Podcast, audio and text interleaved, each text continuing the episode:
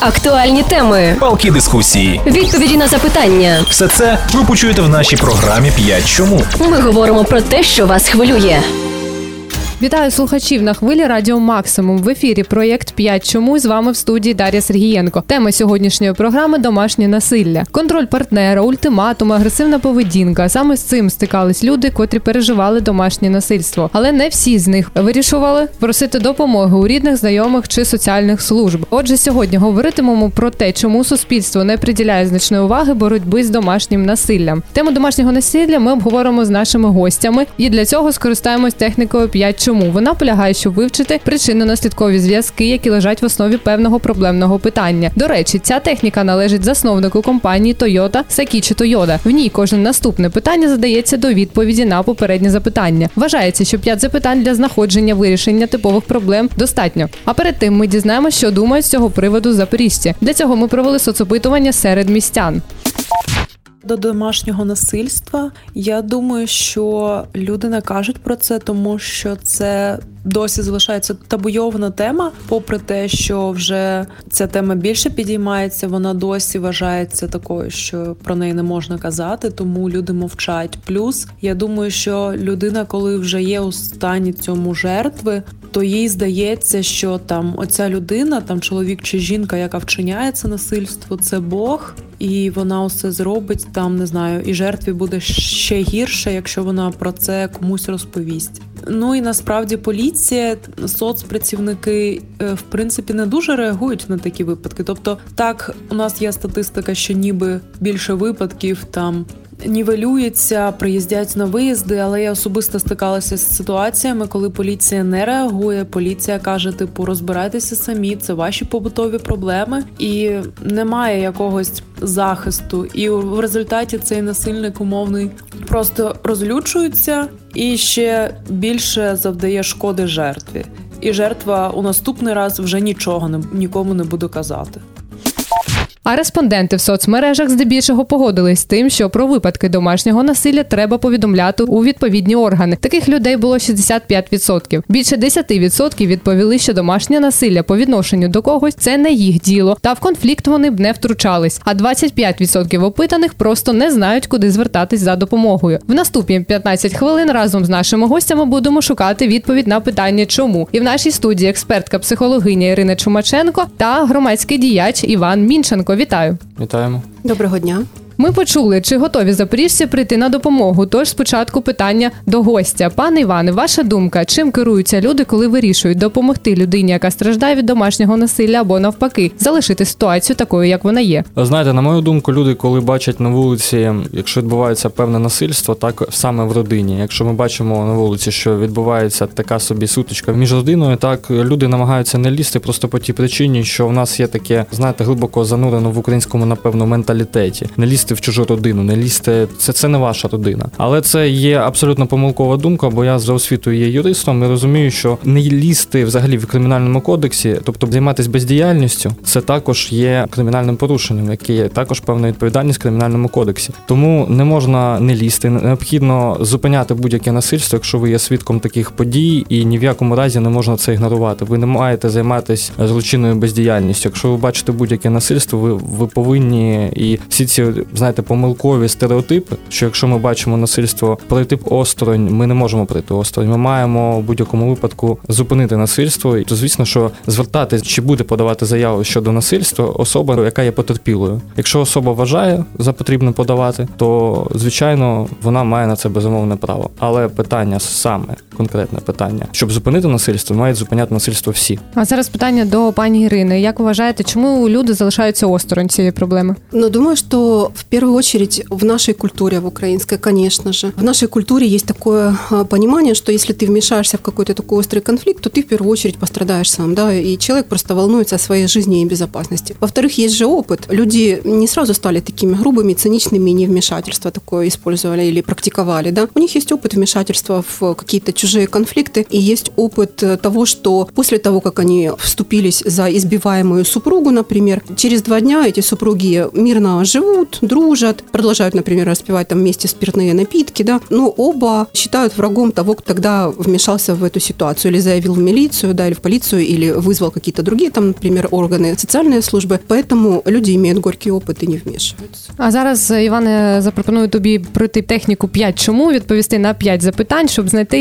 причинно-наслідковий зв'язок е, проблеми. Отже, чому люди замовчують випадки, коли стається домашнє насилля з ними або з їх е, знайомими, близьким Оточенням? Я думаю, що люди бояться заявляти про це, тому що вони дізнаються, що насильник е, буде знати, що вони заявили, так е, про насильство. Люди просто бояться. Це перша причина. Ми знаємо, також є цю статистику складно прослідкувати. Насильство відбувається не тільки в родині над жінками, а й над чоловіками. Чоловіку, наприклад, дуже страшно заявити, прийти в будь-який орган е, або сказати комусь, що над ним знущається жінка. Ну тобто для чоловіка це є, знаєте, в якійсь мірі ганьба. Ну як ну то як це може бути жінка? Ну, прийде в райвідділок поліції, над ним просто посміються. Тобто тут є такі теж психологічні бар'єри, і я думаю, що саме головне це страх. Від люди бояться. Чому вони бояться цих особливих е, поглядів? Це також, знаєте, я думаю, що стереотипно. Тобто боятися, що про тебе подумають. Ну, людина в більшості своїх випадках, ну це залежить від темпераменту в якійсь мірі. Так я допустимо не дуже переймаюсь, що про мене буде думати людина, яка мене взагалі не знає. Тобто людина це швидко забуде. Але є навіть в моїй команді, так у громадській організації, люди, які можуть потім місяць думати, а що я сказав таку річ, да, допустимо, якесь там речення. І людина ця буде думати ну просто місяцями. А що людина подумала? А насправді людина про це вже забула. Тобто, а вам жити з цим насильником в одному будинку, знаєте, ходити по одних вулицях, тобто кожен день. Чому люди терплять це? Чому вони йдуть на такий крок? Ну чому я думаю, що Через необізнаність, через конформізм, страх, необізнаність також так через необізнаність. Бо насправді мало людей знає, що зараз там пару років тому Верховна Рада прийняла певний закон, що можна виносити припис, е, що перший раз там 10 днів там е, на обмеження є по насильнику, що він не буде з вами, навіть якщо він має, тобто право власності в цьому да, в квартирі або в будинку, тобто його просто будуть не допускати. Потім і там від місяця там до 6 місяців буде, якщо там це буде повторюватись, так Е, люди також да, ну, тобто це якась і юридична неграмотність населення загалом. Тобто люди не знають про свої права також. Чому вони не хочуть про них дізнаватись? От е, з вашого власного досвіду? Знаєте, якщо навіть пройтись по вулицях і поговорити з людьми щодо Конституції України, так з самого основного закону, який регулює всі взаємовідносини, так які відбуваються в нашій державі, то люди навіть конституцію не знають. Хоча це ну, люди навчаються цьому в школі. Це самі такі елементарні речі. Я думаю, що тут е, дуже важливо, щоб знаєте, чому так питання, чому у нас дуже багато в країні відбувається. е, Чому мені складно відповісти, чим керуються люди, але в будь-якому випадку це треба змінювати. Ми маємо е, людям доносити про їх права. Допустимо, вибачте, що відходжу від теми. У нас відбувається велике будівництво. Звичайно, там знаєте, соціальна реклама, яка є в місті, і в нас там постійно хто б там не був, керівник держави або міський голова, або обласний голова. Вони піаряться за наші бюджетні кошти. Але всюди має бути додано про те, що це зроблено за кошти платників податків. Тобто люди мають знати, що це ж робиться не за їх власний кошт, так і так само має бути і щодо домашнього насильства. Я знаю, що є така урядова організація Мін'юста, безоплатна права допомога. Вони щорічно проводять акції щодо там дня домашнього насильства, щодо обізнаності населення, щодо взагалі як себе поводити у випадку, якщо е, відбувається домашнє насильство. Певна робота відбувається. На жаль, вона недостатня. А Ось. чому люди інколи зневірені у допомозі інших? Можливо, вони не знають таких е, яскравих прикладів позитивних, позитивного вирішення цих проблем. От як вважаєте, чому вони зневірені? Зневірені, тому що знаєте, вони бояться. Вони, по-перше, люди, як ми повертаємось до питання, чому люди зневірені, бо люди не звикли, що так просто може щось відбуватися. Що до них може просто людина, знаєте, сьогодні я прийшов на студію, пані Аллі подарував шоколадку. Все відбувається в звичайних простих речах. Тобто, в мене немає ніякої мети просто продавати шоколадку, зробити людині настрій. Це приємно. Я думаю, що необхідно людям і взагалі в суспільстві. У нас суспільство дуже заполітизовано, озлоблене, бо в нас війна в країні, так і взагалі економічна ситуація складна. Це тобто в людей є певні проблеми, так матеріального характеру. Люди ну вони очікують навіть від держави, якщо держава починає якусь інформаційну кампанію там щодо домашнього насильства. Вони не звикли, що держава може просто так щось робити для людей. Тобто зневіра в державних інституціях, зневіра до оточуючих, бо загалом державні інституції, що в нас ми знаємо по статті 5 Конституції України, складають суспільством. Ми кожен вихідець суспільства він потім може стати представником державної влади, представником в органах місцевого самоврядування і так далі. Тобто тут зневіра до себе, до оточуючих, до державних інституцій через багато причин. Я назвав в принципі ці причини. Пані Ірино, як ви можете пояснити з психологічної точки зору таку поведінку людей до себе, до своїх близьких, до оточуючих, і е, які б можна було їм дати поради, е, як діяти в таких ситуаціях? От на, на які чинники зважати, можливо,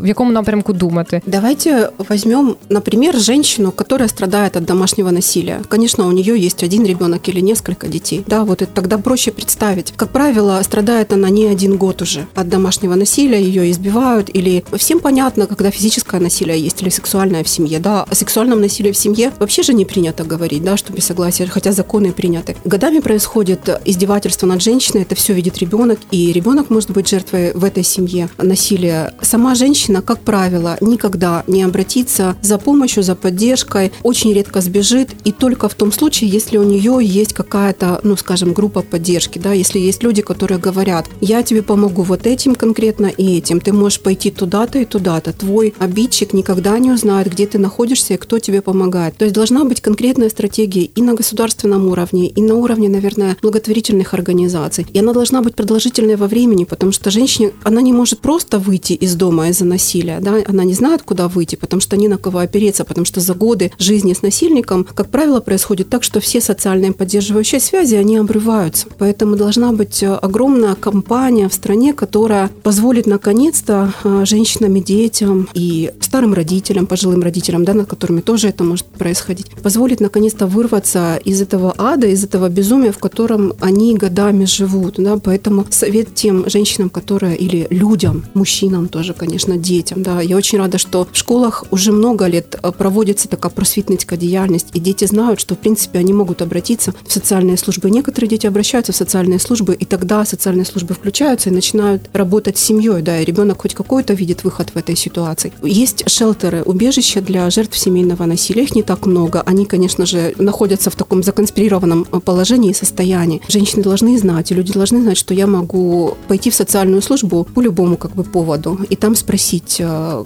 помогите мне попасть в шелтер. Да, женщина должна знать, что там она получит помощь, поддержку, может быть, э, получит новую профессию, может быть, получит жилье. Ну, не может быть, а, как правило, это так все и работает. Окружающие люди, которые видят насилие у соседей, у своих родственников. Самое страшное, что можно сделать, это найти причины и обвинить эту женщину или ребенка, или пожилых родителей. Ты сам виноват в этом, да, это такое же преступление, как и избивать, или так же, как и ругать матом, или так же, как лишать какой-то финансовой поддержки. Это самое страшное, что делает наше общество, это обвиняет жертв в том, что они сами привели к такому состоянию дел. Ни в коем случае мы не обвиняем, да, мы должны понимать, что человек, который страдает насилием, его сознание находится совершенно в другом, его психика, его мышление совершенно в другом состоянии, чем у вас. И самостоятельно человек просто не может выйти. Ему нужна помощь, ему нужно все время говорить, что я хочу тебе помочь, я могу тебе помочь, давай сделаем это, другое и третье. И на уровне общества, да, пока не будут исполняться законы, которые уже, в принципе, приняты, пока не будут датироваться убежища для женщин,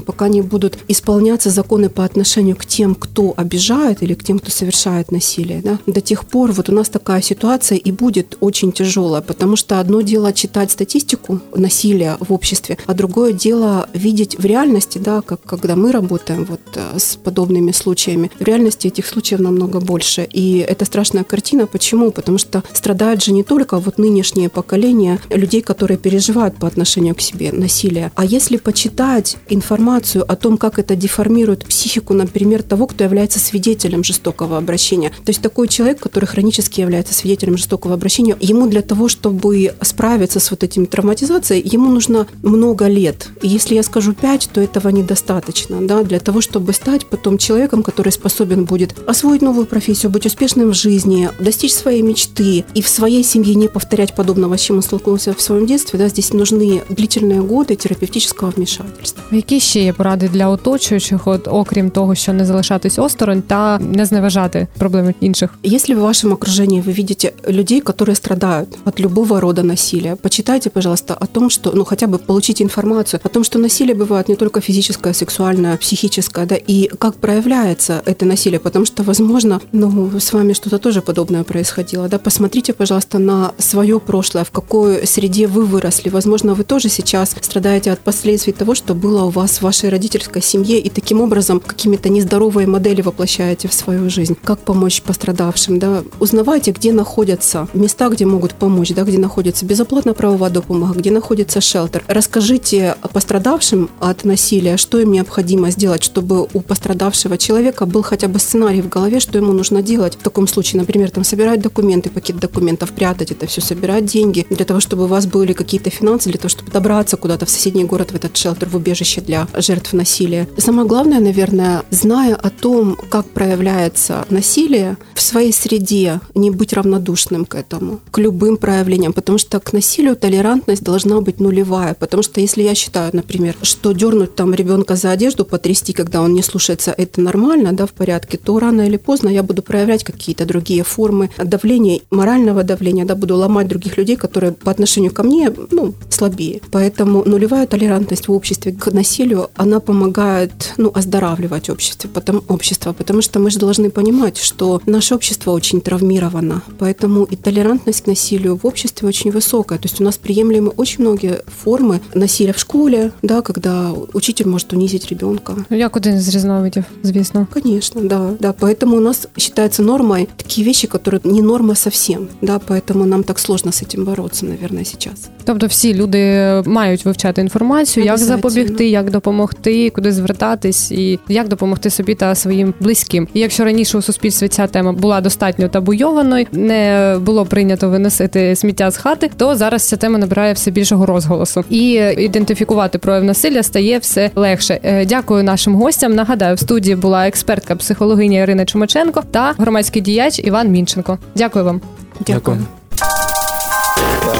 Актуальні теми, палки дискусії. відповіді на запитання. Все це ви почуєте в нашій програмі «5 чому. Ми говоримо про те, що вас хвилює.